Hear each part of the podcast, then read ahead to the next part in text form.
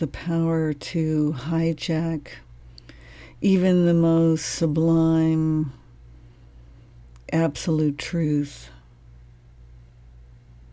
The truth that you are pure consciousness, that in the core of your being you are free.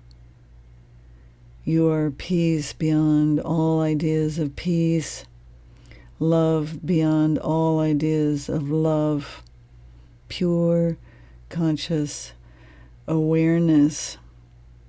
And the understanding of this absolute truth can lead to the mind hijacking this truth into a concept, encapsulating it into a concept I am free, I am enlightened.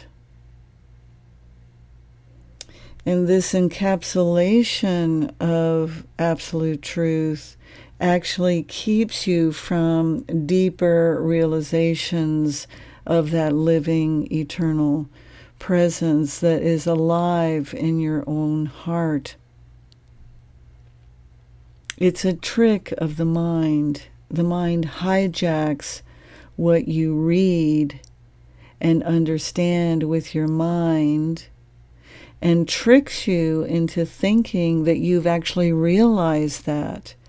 Because when you read absolute truth or you hear you are love beyond all ideas of love, peace beyond all ideas of peace, it feels wonderful because this is the living truth that you are in the core of your being. But the mind grabs a hold of that, it takes it and makes it a thing. But pure conscious awareness is not a thing, and it cannot be encapsulated, and it cannot be grabbed or used as a new identity, as woke as enlightened, as awake, right? Because the me that thinks it's awake is still very much in charge. So, for true deepening, for true realization, there is a profound realization that you are not in charge of your life and the circumstances of your life. It's a great humbling of the mind and ego, this me that you think you are. In ancient times, before you could receive the highest teachings, there were requirements there were many years of practice before you were given the confirmation of the scriptural teaching. Right? So if you wanted moksha or liberation, it required a minimum of one year of silent meditation, a special sattvic diet, no drugs, no alcohol, no relationship with other people, pure focus on the teaching for one year before you were ready to receive the most basic teachings. And the reason for that is because ancient teachers and masters from the beginning of time have recognized this power of mind to hijack spiritual truth and turn it into a superficial realization based on understanding. But true realization is transcendent of the mind right? The mind cannot know realization, it is beyond knowing, it is beyond the knower. And the deepest realization is beyond the experience of realization. It's beyond the idea, I realized this.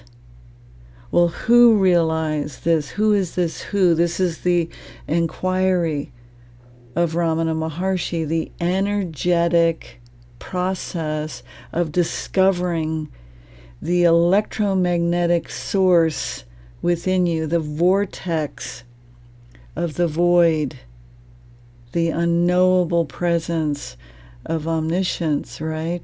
So the practices become essential to cut through the very powerful illusion of you so you can dis- directly discover this infinite, eternal presence of you that is alive in your own heart.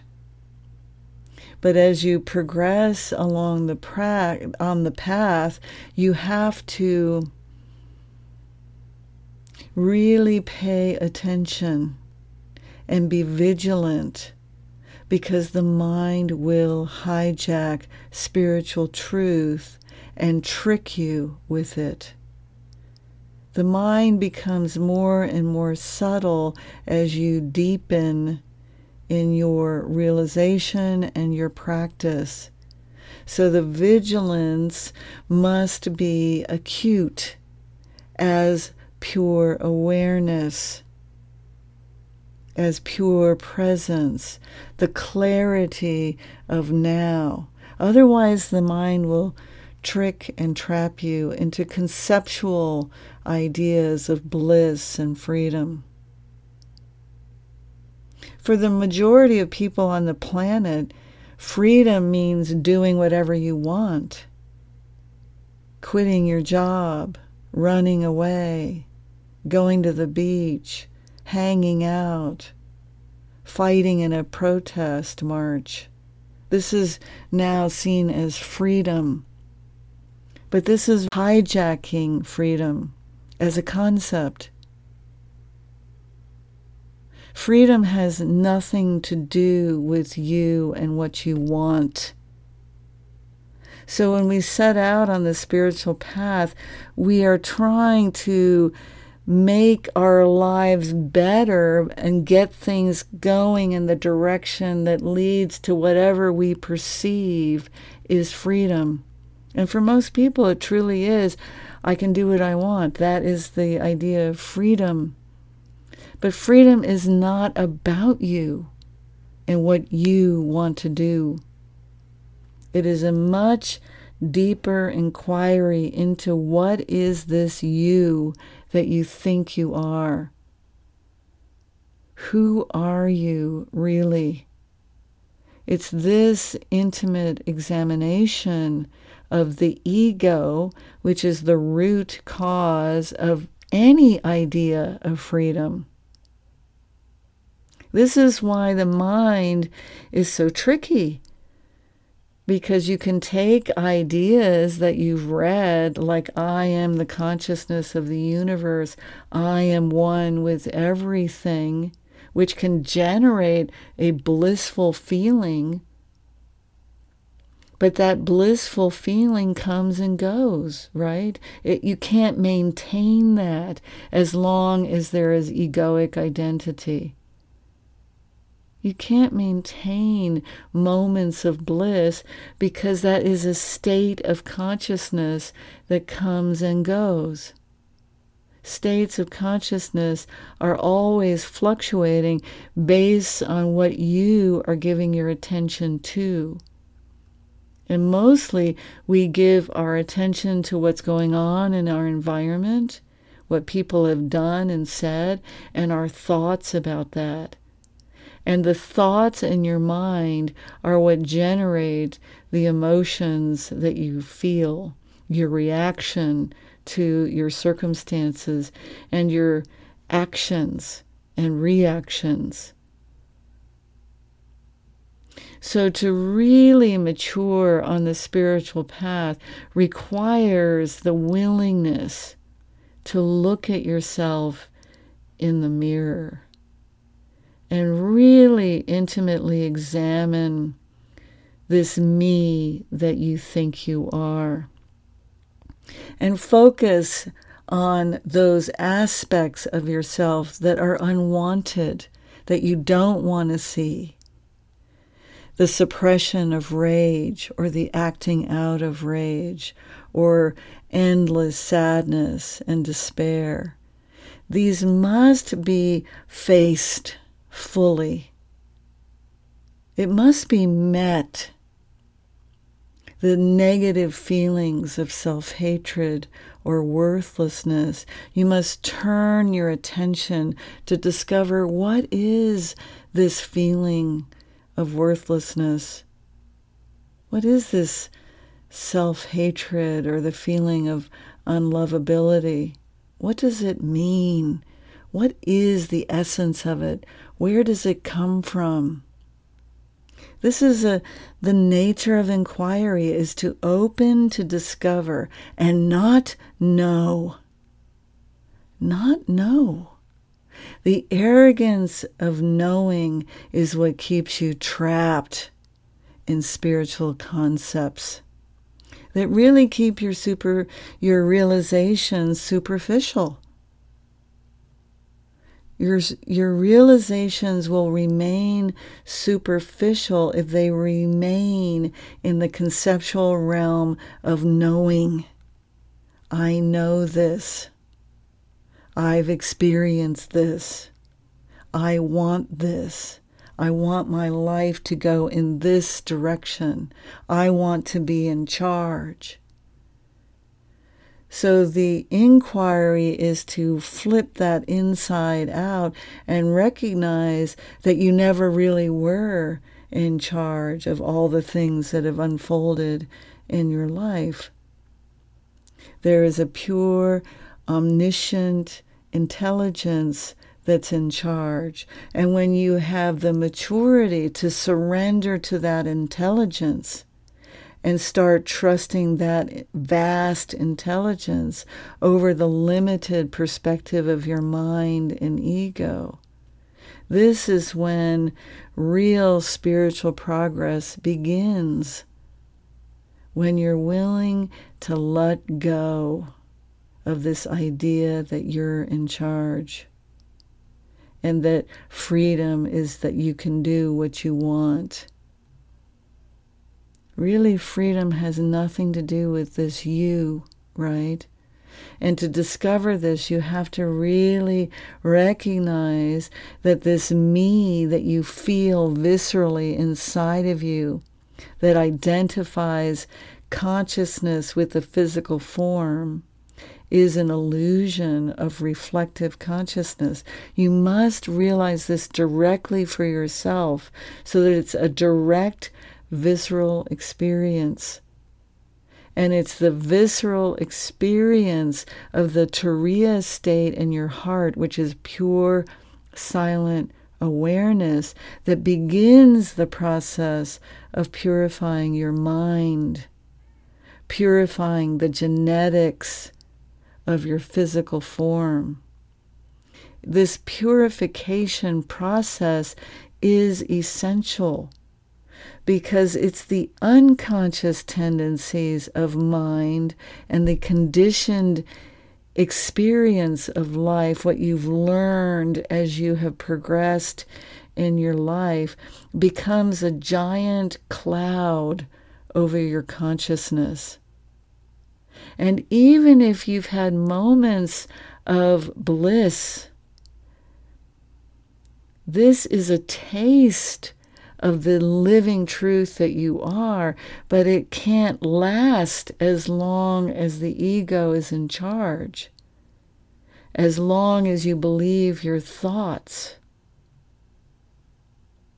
So the sadhana, the practices, are the support that's essential for letting go of conscious and unconscious tendencies.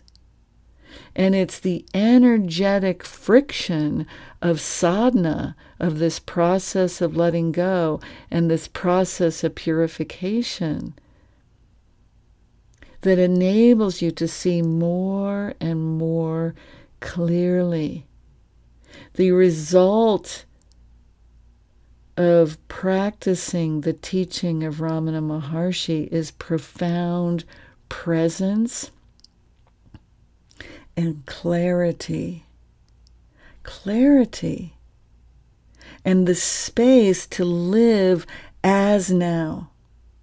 Not trying to get to now or stay in now, but realizing deeply, intimately that you are the infinite now the nowness of now, beyond all concepts, right? Beyond all ideas, beyond all past realizations that you've had or realizations that you want to have. You have to let go of all of that and have no expectation and deeply, intimately turn inward to discover what is in the way of your natural bliss, which is the essence of who you are.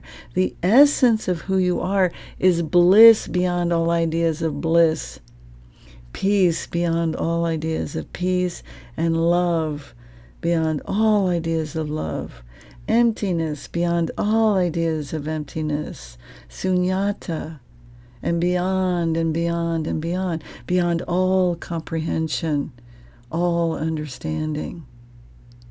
And that it's this intimate discovery that takes you deeper into the living truth, into the Turiya state, which is a constant state. It is unchanging bliss. So, moments of bliss, moments of realization that generate an expansion of your consciousness and the euphoria of bliss is a state that will change. But the Turiya state of the heart is unchanging. It is steady. It is beyond all ideas of bliss. It is not the high that you can get, the extreme euphoria of the bliss high. And the bliss high can cause you to keep trying to get back to the bliss high. And so bliss becomes the new spiritual drug. I'm going to this teacher and that teacher and reading about this master and that master to get back to the bliss. So let go of that experience of bliss because the bliss itself the experience has been grabbed by your mind, it's been hijacked by your mind, and now you're trapped in an experience that you had. And in many cases, that bliss experience might have happened several years ago. So the challenge is to let go of the bliss experience or the desire for another bliss experience and discover the bliss that never comes and never goes, and then transcend that. Go even deeper into the Turiya Tita state, which is beyond the experiencer. There's no doer, there's no experiencer in that realm beyond description and can be directly realized and experienced with the practice of letting go, letting go of ideas, letting go of conscious and unconscious tendencies, doing the practice essential to burn through the karma that's stored in your genetics. So there's really no avoiding the work required for moksha. Moksha is liberation from countless lifetimes, countless eons of suffering. This is no small task, and it's no small effort. Mastery leads to profound clarity. But profound clarity requires profound discipline focus, training your attention on the source again and again and again until on deeper and deeper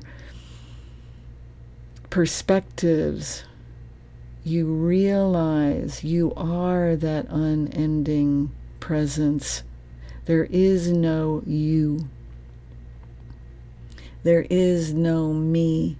There is no other to push or fight against or resist. So, this discipline is essential, and it's the discipline that leads to mastery and clarity and stillness and the ultimate freedom of moksha, which is alive in your heart. It's a living electromagnetic energy. And when you give your attention to that as electromagnetic energy, which is the nature of consciousness, you are absorbed in that. But it's not about doing what you want or getting what you want. It's about letting go, being present wherever you are, and accepting fully, completely, and totally what is, whatever is, not resisting it, not fighting it, not trying to change it, manipulate it, trying to get it your way or fix it. acceptance of what is, fully accepting what is, is the discipline necessary for realizing that which cannot be realized with the mind. It can only be experienced directly as the heart. Om Shanti Shanti Shanti Om.